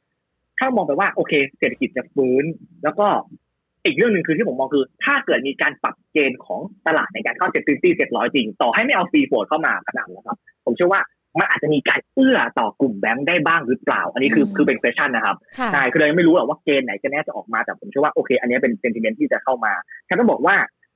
สองเรื่องนั้นแล้วแล้วไตรมาสสี่เนี่ยงบน่าจะดีขึ้นด้วยเพราะว่าเริ่มคลี่คลายต่างๆออกมาสินเชื่อน่าจะโตด้วยแล้วก็บริษัทเนี่ยเขาก็ยังไม่เปลี่ยนแปลงตัวกรอบของเป้าหมายสินเชื่อปีนี้เลยก็ยังคงเป้าที่เดิมแบบสี่ถึงหกเปอร์เซ็นต์เยนเยนเหมือนเดิมแล้วก็สิ่งที่ผมมองว่าเป็นเป็นเป็นอัพไซด์จริงๆของเขาเลยเนี่ยคือการ unlock valueตาม เอส ซี บี ไปค่ะอืมใช่ครับแต่คนอาจจะมองไอ้สิ่งนี้จะถามผมว่าทำไมผมไม่เลือก เอส ซี บี ผมเลือก K-Bank ทำไมล่ะทั้งๆที่เล่นเรื่องเดียวกันใช่ไหมครับต้องบอกว่า K-Bank เนี่ยถ้าผมใช่ครับคือผมมองตัว Price to Book ครับพี่ผมมองเลือก Price to Book เนี่ยเขายังเทรดแค่แบบ ศูนย์จุดห้า เท่าอยู่เลยครับต้องบอกว่ามันมันยังถูกกว่า เอส ซี บี ที่เทรดไปแบบหนึ่งเท่าไปแล้วอ่ะการถ้าเราเล่นเรื่องเดียวกันน่ะแล้วมันจะขึ้นเหมือนกันเนี่ยเราเลือกตัวถูกเนี่ยน่าสนใจกว่าเปล่าแล้วก็ปกติเคแบงค์จะเป็นตัวที่แบบถ้าโฟลว์นักลงทุนต่างชาติเข้ามาจริงๆอ่ะผมเชื่อว่าเขาจะเลือกที่เคแบงค์ก่อนผมผมคิดอย่างนั้นนะผมไม่รู้ผมคิดเองหรือเปล่านะแต่ว่าผมเชื่อแบบนั้นมาโดยตลอดแล้วก็มันส่วนมากมันก็เป็นแบบนั้นครับพี่หญิงก็เลยมองว่าเออมันมันมีโอกาสแล้วก็ถ้าเขาสามารถอันล็อกได้จริงแล้วก็ผมพูดผมเชื่อว่าเคแบงค์เขาอาจจะมีการเตรียมมาตั้งนานแล้วเพราะเราจะรู้เรื่องของดิจิตอลของเคแบงค์มาตลอดใช่ไหมครับอาจจะทำได้เร็วกว่า เอส ซี บี หรือเปล่านี่ผมไม่รู้เนาะแต่ว่าถ้าทำได้จริงเกิดเขาขึ้นไปเทรดที่หนึ่งเท่าบุ๊กอ่ะแล้วคือบุ๊กแวลูตอนนี้ในตลาดก็มองกันอยู่ประมาณหนึ่งร้อยแปดสิบ หนึ่งร้อยแปดสิบห้า ถึง หนึ่งร้อยแปดสิบเจ็ดประมาณนี้นะครับคือถ้าเขาเทรดที่หนึ่งเท่าได้แปลว่าราคาหุ้นจากตรงนี้หนึ่งร้อยสี่สิบควรจะขึ้นอีกสี่สิบบาทอืมค่ะซึ่งคือมันเยอะมากคือผมผมไม่รู้นะพี่ว่ามันจะจริงหรือเปล่าเนาะแต่เราคาดหวังแล้วกันว่าอาจจะต่อให้เทรดใกล้ๆหนึ่งเท่าบุ๊กอ่ะก็ถือว่าเยอะเหมือนกันอัพไซด์ครับต้องบอกว่าทาง K-Bank เนี่ยถ้าเรามองว่าไตรมาสสามเราไม่สนใจแล้วเราสนใจอนาคตเนี่ยผมเชื่อว่าน่าลงทุนแล้วก็คือจะเล่นเป็นรอบก็ได้นะครับหรือว่าอยากจะถือไปใครผมเชื่อว่านักลงทุนชอบถือแบงค์แบบชิวๆอ่ะก็ถือไปได้เหมือนกันแบบสบายใจใช่ใช่ใช่ผู้หญิงแบบนั้นมากกว่าก็เลยบอกว่าถ้าถ้าอยากจะเล่นสั้นแล้วกันนะครับผมให้กรอบเล่นสั้นไว้ก่อนคือแนวรับเนี่ยผมมองว่าวันนี้มันขึ้นมาเร็วไปมันขึ้นมาแรงด้วยวันนี้เนาะถ้าย่อเนี่ยผมว่าแถวประมาณแบบร้อยสามสิบห้าร้อยสามสิบเจ็ดประมาณนี้พอรับเข้าไปรับได้นะครับแต่ว่าถ้าใครรีบร้อนก็ร้อยสามเก้ารับไปเลยแล้วก็หลับตาถือไปแต่ว่าแนวต้านระยะสั้นผมมองว่าแถวประมาณเอ่อหนึ่งร้อย หนึ่งร้อยสี่สิบห้าก่อนก็ประมาณแค่ห้าบาท สี่ถึงห้า บาทแล้วก็ถึงหนึ่งร้อยสี่สิบเจ็ดเนี่ยเป็นแนวต้านแรกก่อนนะครับใช่แต่ผมเชื่อว่าจุดเนี้ยถ้าถ้าทุกอย่างเป็นไปตามสตอรี่ที่ที่เราคุยกันนะครับผมเชื่อว่าแค่เนี้ยมันไม่จบแค่ตรงนี้หรอกอะไรประมาณนี้ครับพี่หญิงใช่แล้วก็ stop loss ผ ผลตอบรับของไทยร้อยสี่บาทห้าสิบกับปีค่ะแต่ว่าจริงๆแล้วเนี่ยหุ้นกลุ่มแบงก์อย่างที่เราคุยกันเนาะนักลงทุนอาจจะชอบถือเพื่อความสบายใจชิวๆอาจจะไม่ค่อยมาเล่นสั้นเก็งกำไรกันสักเท่าไหร่แต่ว่าถ้าชอบก็มีคำแนะนำให้นะคะอีกหนึ่งตัวที่มาสักครู่นี้บอกตัวอะไรนะคะตัว จี จี ซี ครับค่ะตัวนี้อาจจะรู้สึกว่ามันมันดูแบบให้แปลกประหลาดวัดเรื่องมาได้ยังไงทำไมถึงเลือกมาได้ขออีกรอบนึงคะตัวอะไรนะคะG G สองตัว G G เยอรมันสองตัวครับตัว Global Green Chemical ครับโอเค G G C ค่ะใช่ครับก็ต้องบอกว่า G G C เนี่ยทุกคนอาจจะบอกว่าเฮ้ยมันไม่น่าสนใจเอ่อล่าสุดเจอข่าวของกบงไปเอ่อสำหรับกบงป่ะนะผมจำชื่อไม่ได้ที่เรื่องของน้ำมันปาล์มที่ปรับตัว B B ใช่ครับลงมาเหลือ บี หก ใช่มั้ยครับต้องบอกว่าอันเนี้ยถ้าเราไปดูจริงถ้าเขาเอาแค่กรอบเวลานี้แล้วกันหนึ่งเดือนเนี่ยมันกระทบกำไรของบริษัทแค่ หนึ่งเปอร์เซ็นต์ มันน้อยมากนะครับใช่ผมเลยมองว่าเอ้ยมันวันที่คนแพนิคกันเมื่อวานนิดนึงแค่ต้นตลาดนิดนึงครับมันมันไม่สนใจเลยมันราคามันขึ้นต่อจะได้ซ้ำต้องบอกว่าคือถ้าเรามองนะครับเรื่องนั้นผ่านไปเรามองว่าโอเคเดี๋ยวมันจะเข้าในเรื่องของโควิดมันคลี่คลายลงแล้วแล้วก็เดี๋ยวจะเริ่มเข้าสู่ฤดูหนาวด้วยแล้วก็สิ่งที่สำคัญของ จี จี ซี คือเขามีโปรเจกต์ที่มันสอดคล้องกับนโยบายภาครัฐที่จะต้องการให้ประเทศไทยเนี่ยเป็นหับผมเลยมองว่าโอเคโอกาสในการเติบโตในอนาคตเขาเยอะมากแต่ว่าเรามาดูสั้นๆก่อนเนาะคือในภาพระยะสั้นนะครับพี่หญิงคือ คิว ออน คิว เนี่ยลดลงแหละแต่ผมว่าเชื่อว่าย้อนเดือนเดียวกันโตได้แล้วก็ต้องบอกว่ามันเจอเจอผลกระทบของโควิดไปแล้วเลยทำให้ตัวผลิตภัณฑ์ตัวหลักๆของเขาที่เกี่ยวกับไบโอดีเซลครับหรือว่าเมทิลเอสเตอร์ครับมันมันชะลอตัวลงแต่ว่าตัวนี้ตลาดก็รู้ไปแล้วเหมือนกันเพราะมันไม่แปลกใจในเรื่องโควิดเนาะแต่ว่าถ้าดูเรื่องของแฟตตี้แอลกอฮอล์ครับเป็นผลิตภัณฑ์ของเขาต้องบอกว่ายอดขายเนี่ยโตดีมากในช่วงที่มีโควิดเพราะว่าทุกคนเนี่ยเอาไปเอาผลิตภัณฑ์นี้ไปใช้ในการทำผลิตภัณฑ์รักษาความสะอาดใช่ฉันต้องบอกว่าอันเนี้ยมันดีขึ้นมากถูกไหมครับแต่ว่าถ้าเราไปดูในแง่ของพวกอ่าน้ำมันปาล์มมาแล้วกันล่ะบางคนบอกว่าเอ๊ะน้ำมันปาล์มเป็นยังไงบ้างผมบอกว่าน้ำมันปาล์มตอนเนี้ยราคาอยู่ประมาณสามสิบเจ็ด สามสิบแปดบาทเลยนะครับต้องบอกสูงมากๆถ้าเทียบกับปีที่แล้วอยู่แค่ยี่สิบบาทแล้วปาล์มจะลงไหมผมเชื่อว่าตอนนี้ซัพพลายปาล์มเนี่ยมันช็อตเทรดมากเลยนะการที่ราคาน้ำมันปาล์มจะลงเนี่ยมันก็อาจจะยากพอสมควรคือถ้าลงเนี่ยก็คงอยู่ประมาณแบบสามสิบสามสามสิบห้าก็ถือว่ามากกว่าปีที่แล้วอยู่ดีครับพี่หญิงใช่ต้องบอกว่าโอเคตรงนี้ก็เลยไม่หมดความกังวลไปแล้วก็ถ้าเกิดเรามองภาครัฐเนี่ยในเรื่องของของ บี หก เนี่ยอาจจะไม่นานสุดท้ายก็กลับมาเป็นเหมือนเดิมเป็นแค่ช่วงระยะสั้นสุดท้ายเนี่ยผมเชื่อว่าดีมานด์ของการใช้ บี หนึ่งร้อย หรือว่าการใช้ตัวผลิตภัณฑ์ไบโอดีเซลเนี่ยก็จะเพิ่มขึ้นมาที่ระดับเดิมเหมือนกันฉะนั้นก็เลยมองว่าโอเคภาพของตัว จี จี ซี เนี่ยในเรื่องของธุรกิจปกติดูน่าสนใจนะครับแล้วก็ธุรกิจที่เติบโตในอนาคตที่ผมบอกไปตอนแรกดีกว่าก็บอกว่าเขาอ่ะกำลังทำตัวโครงการตัวไบโอคอมเพล็กซ์ที่นครสวรรค์อยู่ถูกไหมครับเพื่อผลิตเอทานอลเนาะอันนี้ก็ว่าน่าสนใจแล้วเขาจะ ซี โอ ดี ในตอนปีหน้าตอนไตรมาสหนึ่งนะครับแต่ว่าเขาอ่ะกำลังพยายามเจรจาเพื่อจับมือกับบริษัทที่เป็นผู้ผลิตตัวพลาสติกชีวภาพครับตัวไบโอไบโอพลาสติกอ่ะต้องบอกเป็นอันดับหนึ่งของโลกเลยนะที่จะเข้ามาในประเทศเราใช่ก็บอกว่าการจับมือครั้งนี้หรือการทำของเขาครั้งนี้มันสอดคล้องกับนโยบายภาครัฐที่ต้องการให้ประเทศไทยเนี่ยเป็นไบโอฮับของไบโออีโคโนมีค่ะอืมเชื่อต้องบอกว่ามันมีโกรธที่น่าสนใจมากแล้วก็เขาต้องการทำให้ได้ภายในปีเจ็ดสิบฉันต้องบอกว่าโกรธของ จี จี ซี ในอนาคตเนี่ยเราจะไม่ค่อยสนใจเรื่องปาล์มแล้วเราจะสนใจเรื่องไบโอไบโอเคมีคอลอันนี้มากกว่าใช่ก็มองว่าโอเคอันนี้คือสิ่งที่ผมมองว่า จี จี ซี เนี่ยน่าสนใจแต่ว่าแนวรับดีกว่าแนวรับผมบอกว่าราคามันขึ้นมาแรงมากครับช่วงหลังๆนี้ สิบสองบาทหกสิบ บาทวันนี้ใช่ครับไม่คิดก่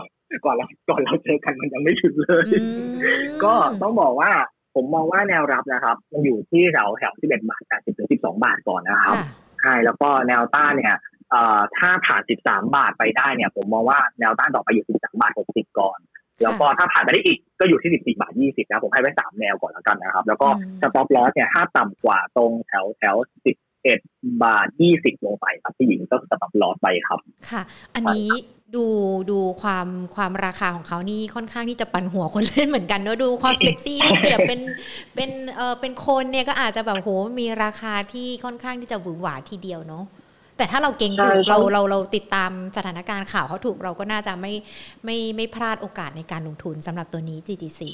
ใช่ครับคือคือผมต้องบอกว่าผมขอเติมให้หญิงนิดนึงครับคือผมพยายามแบบดูนะว่าเอ้ยก่อนหน้านี้วอลลุ่มการซื้อขายมันน้อยมากครับแต่ว่าช่วงหลังๆสองที่ที่ผ่านมาเนี่ยผมแอบดูแบบเอ่อบิดกับออฟเฟอร์ของเขาเวลาหุ้นโดนขัดมาเหมือนมันมีแรงรับตลอดเวลาให้ผมมองเอ๊ะหรือว่ามีมีคนเริ่มเข้ามาสนใจมากขึ้นหรือเปล่าฉะนั้นก็บอกถ้าเราจับทำรอบได้จริงๆหรือว่าดูตรงแถวๆแนวรับแล้วซื้อได้จริงๆอ่ะผมเชื่อว่าโอกาสในการที่จะ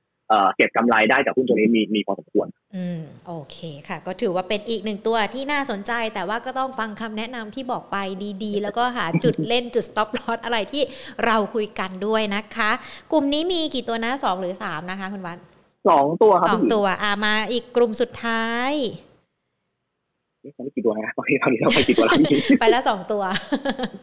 อ๋อโอเคแบงก์กับ จี จี ซี ผมข้ามไปตัวหนึ่งแน่เลยครับในกลุ่มแรกขออภัยขอย้อนกลับไปนิดนึงได้ไหมครับกลุ่มแรกเนี่ยมีหกตัวนะใช่ใช่ผมข้ามไปนิดนึงขอโทษทีครับไม่เป็นไรค่ะกลุ่มแรกตัวสุดท้ายกลุ่มแรกตัวสุดท้ายนะครับผมเลือกเวิร์คเข้ามาครับเวิร์คพอยต์ค่ะโอเคเวิร์คพอยต์ก็ต้องบอกว่าผมเล่นตัวระยะสั้นเลยต้องบอกว่าสั้นจริงๆคือเซนติเมนต์ของเวิร์คพอยต์จริงๆอ่ะผมเชื่อว่าเขาได้เซนติเมนต์บวกจากการที่ช่องวันจะเข้ามาซื้อขายในตลาดค่ะคู่แข่งเพิ่มถูกไหมครับอันนี้คือเรื่องแรกครับแล้วเรื่องที่สองผมมองว่าเม็ดเงินโฆษณาเนี่ยจะค่อยๆเพิ่มมากขึ้นคือเราไปดูแทร็กตรงมกราถึงสิงหาครับผมยังไม่มีตัวเลขกันยานะเพราะยังไม่ประกาศออกมาเนาะ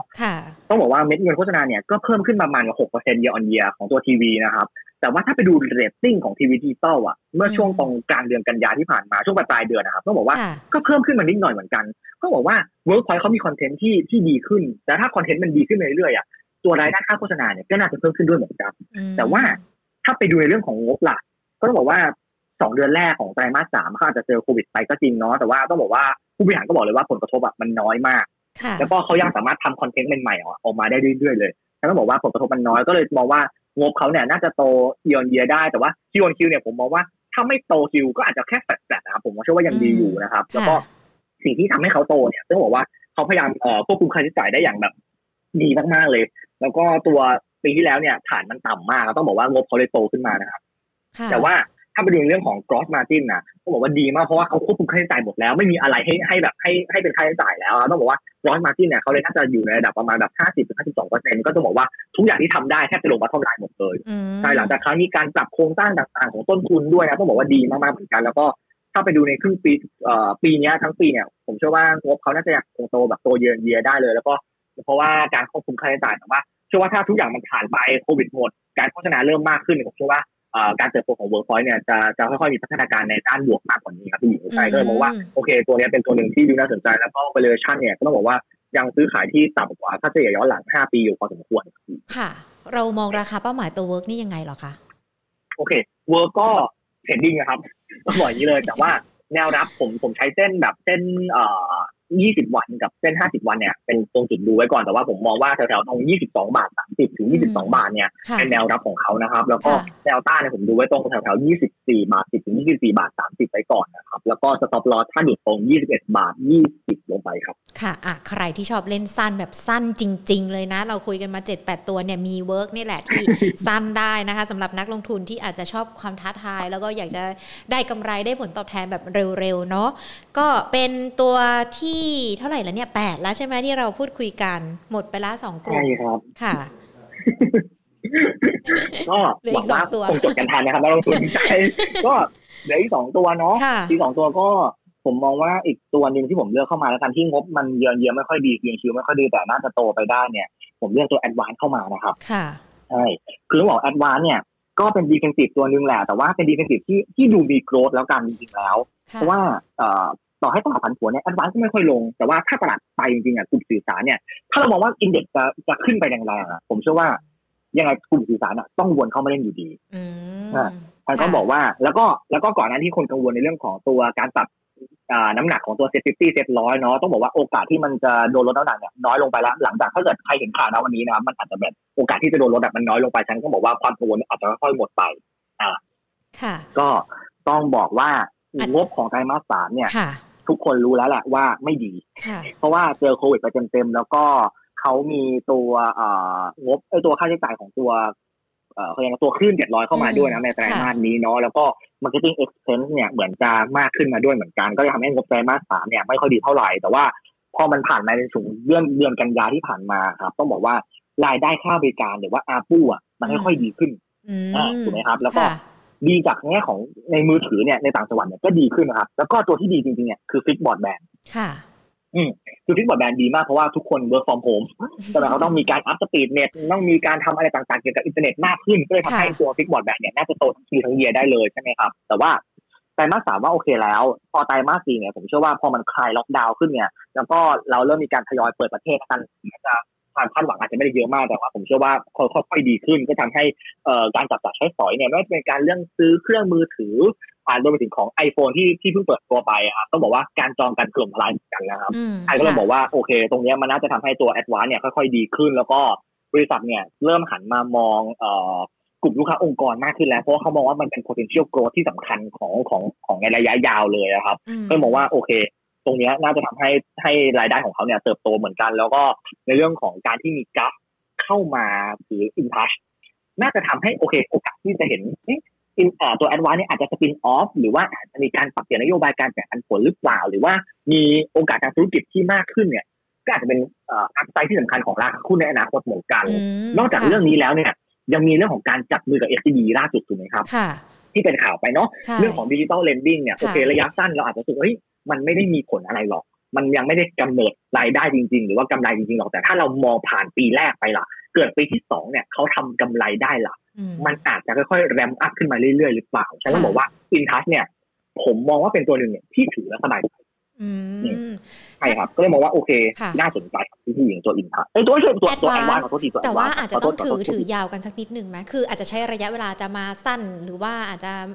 เก่งอาจจะไม่ค่อยเหมาะสมหรือเปล่าคะถ้าดูจากบริบทสถานการณ์ต่างๆแล้วใช่ครับคือผมผมมองว่า Advance เนี่ยไม่เทรดอาจจะสบายใจกว่าโอเคจัดไว้อยู่ในหุ้นกลุ่มแบงค์ถือชิวๆอะไรอย่างนี้ไป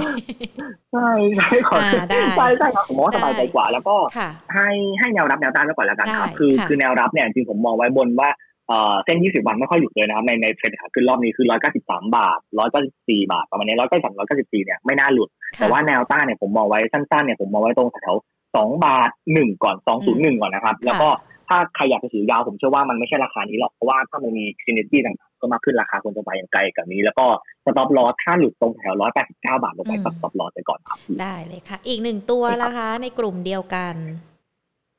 อ๋อไม่เอาผมไม่เลือกผมไม่เลือกกลุ่มเดียวกันครับพี่หญิง อ๋อหมายถึงหมายถึงหมายถึงว่าเยียร์เยียร์คิวคิวลบใช่ใช่ใช่คือต้องบอกว่าตัวเนี้ยคิวคิวเยียร์เยียร์ก็ไม่เชิงลบครับแต่ผมมองว่างบเขายังขาดทุนอยู่มากกว่าครับพี่หญิงใช่คือตัวตัวที่ผมจะเลือกอ่ะอันนี้น่าจะเป็นตัวสุดท้ายเนาะผมเลือกตัวท่องเที่ยวเข้ามาตัวนึงซึ่งซึ่งถ้าเราไม่เลือกเข้ามาก็อาจจะรู้สึกว่าเฮ้ยทำไมเราไม่เลือกท่องเที่ยวเข้ามาเลยไม่มีมาแต่เลือกตัวเลย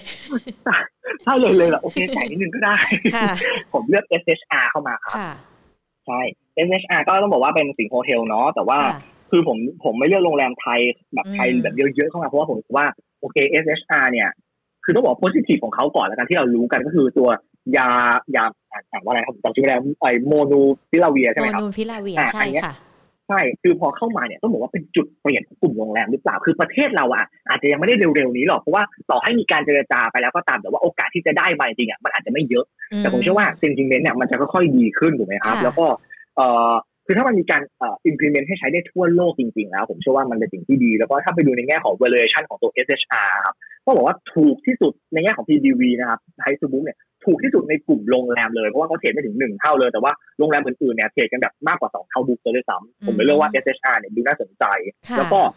นี่ผมบอกว่างบไตรมาสสามเนี่ยยังขาดทุนอยู่โอเคเข้าใจแต่ว่าคือขาดทุนของเขาเนี่ยจะลดลงทั้ง คิว ออน คิว และ Year on Year เลยนะครับค่ะก็บอกว่าสิ่งที่ดีของเขาเนี่ยคือโรงแรมในมัลดีฟกับฝั่งยุโรปเนี่ยมันดีมากเพราะว่ามันเป็นไฮซีซั่นเนาะแล้วก็ถ้าเราไปดูตัว occupation rate หรือว่าตัวอัตราการเข้าพักนะครับของโรงแรมในฝั่งอังกฤษก่อนอังกฤษเนี่ยในเดือนกรกฎาคมเนี่ยกับสิงหาเนี่ยต้องบอกว่าอยู่ที่ห้าสิบเก้ากับ เจ็ดสิบสามเปอร์เซ็นต์ แต่ว่าตอนไตรมาสสองเนี่ยอยู่แค่ สามสิบถึงสามสิบสี่เปอร์เซ็นต์ เองคือมันโดดขึ้นมาแบบเกือบเท่าตัวเลยครับพี่หญิงแต่ว่าส่วนมัลดีฟล่ะที่บอกว่าดีๆยังไงหลังจากที่เขาปิดไปรอบนึงแล้วกลับมาเปิดเนี่ยเพื่อรับนักท่องเที่ยวจากเอเชียเพิ่มมากขึ้นนะเอเชียใต้นะครับต้องบอกว่าออกเลทของเขาอ่ะเพิ่มขึ้นจากสามสิบเนี่ยเป็นประมาณ หกสิบเปอร์เซ็นต์ ในเดือนกรกฎาคมและสิงหาเลยแล้วก็บริษัทเนี่ยก็คาดว่าจะอยู่ประมาณ เจ็ดสิบเปอร์เซ็นต์ ในเดือนตัวตอนไตรมาสสี่ได้เหมือนกันทั้งนั้นบอกว่าเขาค่อยๆแรมอัพขึ้นมาจริงในเรื่องของตัวอัตราการเข้าพักด้วยแล้วก็เชื่อว่าตัวเรทพาของเขาจะค่อยๆดีขึ้นดีขึ้นด้วยกับตัว เอส เอช อาร์ เอส เอช อาร์ ครับค่ะใช่ก็เลยบอกว่าโอเคคือคืองบเขาว่าอาจจะยังไม่ได้ถึงขั้นแบบโอ้กลับมาเป็นกำไรในเร็วๆนี้เนาะตามที่ทุกคนรู้ในเรื่องของตัวกลุ่มโรงแรมเนาะแต่ผมเชื่อว่าอย่างน้อยโรงแรมในอังกฤษของเขาครับมีโอกาสที่จะเบรกอีเวนต์ได้ภายในปีนี้เหมือนกันนะครับฉันก็บอกว่าพอมันเบรกอีเวนต์แล้วมันก็จะค่อยๆทำให้โรงแรมอ่าธุรกิจของเขาค่อยๆดีขึ้นส่วนของไทยเนี่ย ถ้ามีการเปิดประเทศมากขึ้นหรือว่ามีมาตรการอะไรผ่อนคลายมากขึ้นหรือกระตุ้นการท่องเที่ยวมากขึ้นผมเชื่อว่าโรงแรมที่เขาเป็นอยู่จุดสำคัญสำคัญทางแบบภูเก็ตหรือพวกนี้หรือสมุยพวกนี้ผมว่าเขาจะค่อยๆดีขึ้นเหมือนกันถูกไหมครับแล้วก็ต้องบอกว่าถ้าไปแง่ของ พี บี วี ที่ต่ำกว่ากว่าทุกตัวในกลุ่มแล้วเนี่ยในแง่ของ อี วี EBITDA เนี่ยถ้าเทียบของตัวตัวเองเนี่ยต้องบอกว่าต่ำกว่าค่าเฉลี่ยย้อนหลังสามปีเหมือนกันนะครับต้องบอกว่าเขาถือถือว่าซื้อขายที่ valuation มันดูในระดับที่น่าสนใจครับหญิงก็ต้องบอกว่า เอส เอช อาร์ เป็นตัวตัวแทนในกลุ่มของนั้นที่ผมเลือกเข้ามาครับแต่ก็ต้องถือระยะเวลาใช้ระยะเวลาในการถือเหมือนกันถูกไหมคะอืมก็ต้องบอกว่า เอส เอช อาร์ เนี่ยผมมองเป็นสองแบบมากกว่าครับคือใครที่แบบโรงแรมเลเวอร์แล้วกันโรงแรมแบบเลเวอร์เลยนะครับคือคือถ้าแบบถ้าอยากเล่นแบบอยากเล่นโรงแรมตัวนำอย่างมินเทนเทลหรือว่าเอราวันในประเทศเนี่ยเล่นได้นะผมไม่ได้ว่าอะไรแต่ว่า เอส เอช อาร์ เนี่ยผมเลือกเข้ามาเพราะว่าผมเชื่อว่าเอ่อในไทยเนี่ยก็มันจะกลับมามันใช้เวลาแต่ผมเชื่อว่าในมัลดีฟกับในเอ่อยุโรปเนี่ยมันกลับมาเร็วกว่าฉะนั้นต้องบอกว่าเล่นเป็นรอบเนี่ยอาจจะสบายใจเหมือนกันสำหรับตัว เอส เอช อาร์ ครับเพราะว่าผมถ้าไปดูกราฟจริงแล้วอะเล่นเป็นรอบอาจจะง่ายกว่าครับพี่อ่ะก็ถือว่าครบสิบตัวตามที่ให้กันไปนะคะแล้วก็ได้เป็นในเรื่องของรูปแบบการเล่นด้วยว่าอาจจะถือสั้นกลางยาวแล้วก็ที่สำคัญเนี่ยแต่ละตัวก็มีสตอรี่มีปัจจัยมีเหตุผลมาซัพพอร์ตว่าทำไมเราถึงเลือกตัวนี้มาเราทำไมถึงเลือกตัวนั้นมาด้วยนะคะหญิงอยากขออีกหนึ่งตัวเลยวันนี้ดูเหมือนมีสตอรี่เหมือนกันแล้วก็ปรับตัวเพิ่มขึ้นมาค่อนข้างที่จะดีทีเดียวแมคโครมองยังไงคะหลังจากเดี๋ยวมีการเพิ่มทุนกันแล้วด้วยแล้วก็วันนี้ก็ดูเหมือนเขาปรับบวกขึ้นมาได้ค่อนข้างที่จะดีทีเดียวนะคะโ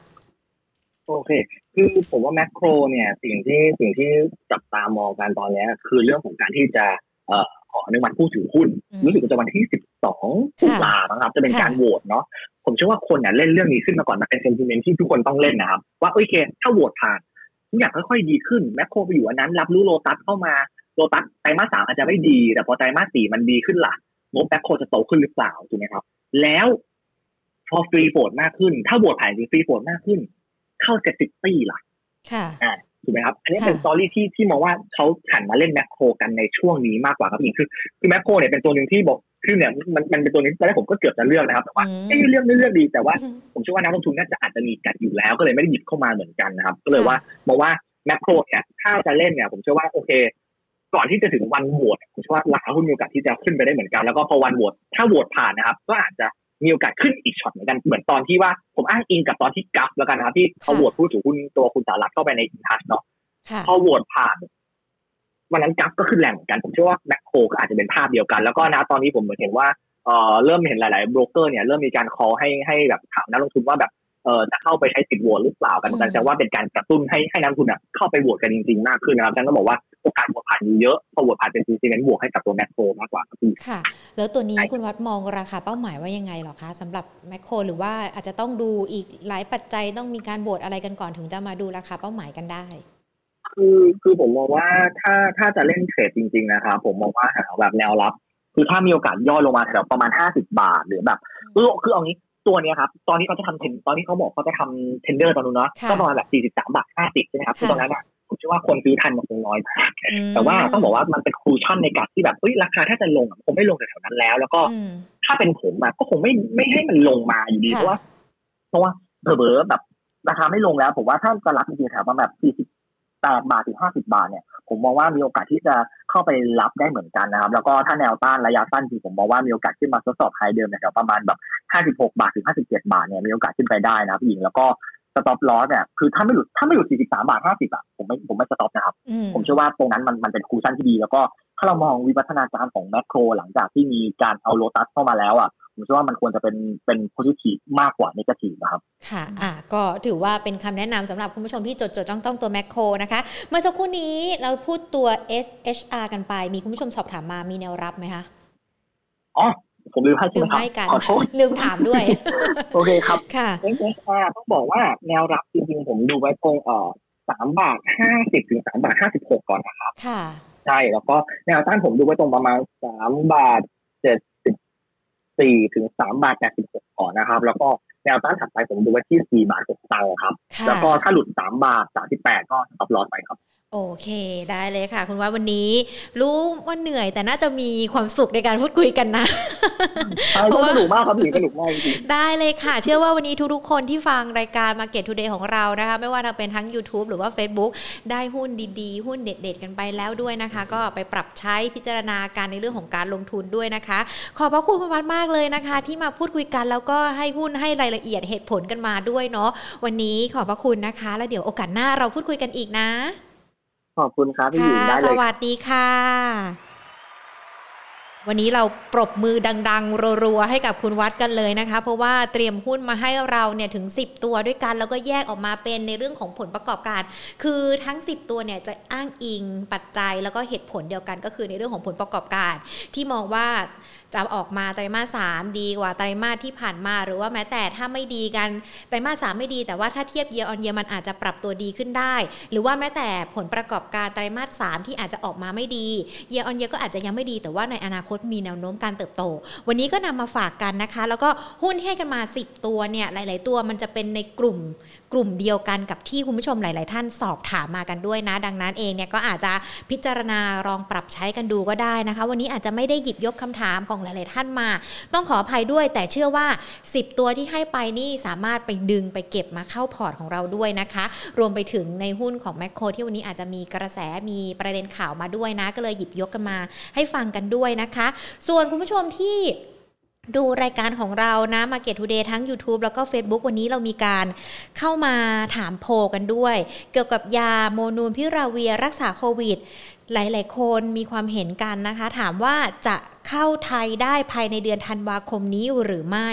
เข้าไม่ทัน หกสิบห้าเปอร์เซ็นต์ เข้าทันแน่นอน สามสิบสี่เปอร์เซ็นต์ นะตัวเลขก็ไม่ทิ้งต่างกันมากเนาะแต่ก็ยังหวังแหละว่าจะให้เข้ามาทันนะเพื่อที่จะได้ทำให้สถานการณ์โควิด สิบเก้า มันคลี่คลายได้ด้วยนะคะส่วนคุณผู้ชมที่เข้ามาทั้ง Facebook แล้วก็ YouTube นะไหนทักทายกันสักนิดนึงดีกว่าเพราะว่าวันนี้คึกคักกันทีเดียวเลยนะคะคุณเกศคุณมาลินนะคะคุณจันทิมาอันนี้ทางด้านของ Facebook กันก่อนเนาะคุณนิชมนนะคะคุณบอยสมิธคุณหลายๆท่านเลยนะคะวันนี้โอ้โหสอบถามกันเข้ามาเพิ่มเติมคุณณราธรนะคะคุณอดีศักดิ์ถ้าไม่ได้อ่านชื่อใครนี่ต้องขออภัยด้วยนะคะเพราะว่ายังคงเข้ามากันอย่างต่อเนื่องแล้วก็มีคำถามที่หลากหลายกันมาด้วยนะคะส่วนทางด้านของ YouTube นะคะโอ้โหรักกันเหนียวแน่นจริงๆเลยวันนี้เข้ามาพูดคุยกันนะคุณปอมคุณพีรพงศ์คุณ เอส เอ นะคะสวัสดีค่ะคุณทิติพรคุณเชานะคะคุณสมนคุณสุวิมลนะคะคุณพีธนาทิพย์คุณเทิดคุณราชาโชคนะคะคุณสุนทรียาคุณสมเดชนะคะคุณตั๊กคุณศาสิพรเข้ามาขอบพระคุณทุกทุกท่านเลยนะคะที่รับฟังกันใครที่เข้ามาแล้วเนี่ยฟังไม่ทันกันหรือว่าอาจจะพลาดในส่วนของตอนสำคัญเพราะว่าเข้ามาตอนที่กลางไลฟ์กันแล้วเนาะไม่เป็นไรนะคะสามารถติดตามย้อนหลังกันได้ทั้งทาง Facebook แล้วก็ YouTube Money and Banking Channel นะคะรวมไปถึงอีกหนึ่งช่องทางพอดแคสต์ของเรา Money and Banking Podcast ด้วยนะคะเราจะมีการพูดคุยกับนักวิเคราะห์กันเป็นประจำแบบนี้แหละเพื่อที่จะมาเป็นแนวทางเป็นคำแนะนำให้กับนักลงทุนทุกๆท่านนะในการลงทุนให้ประสบความสำเร็จให้พอร์ตของเราเนี่ยเติบโตได้อย่างที่ตั้งใจกันไว้ด้วยนะคะวันนี้ Market Today ของเราหมดเวลากันแล้วนะเดี๋ยวพรุ่งนี้บ่ายสองกลับมาเจอกันใหม่ค่ะวันนี้ลากันไปก่อนสวัสดีค่ะ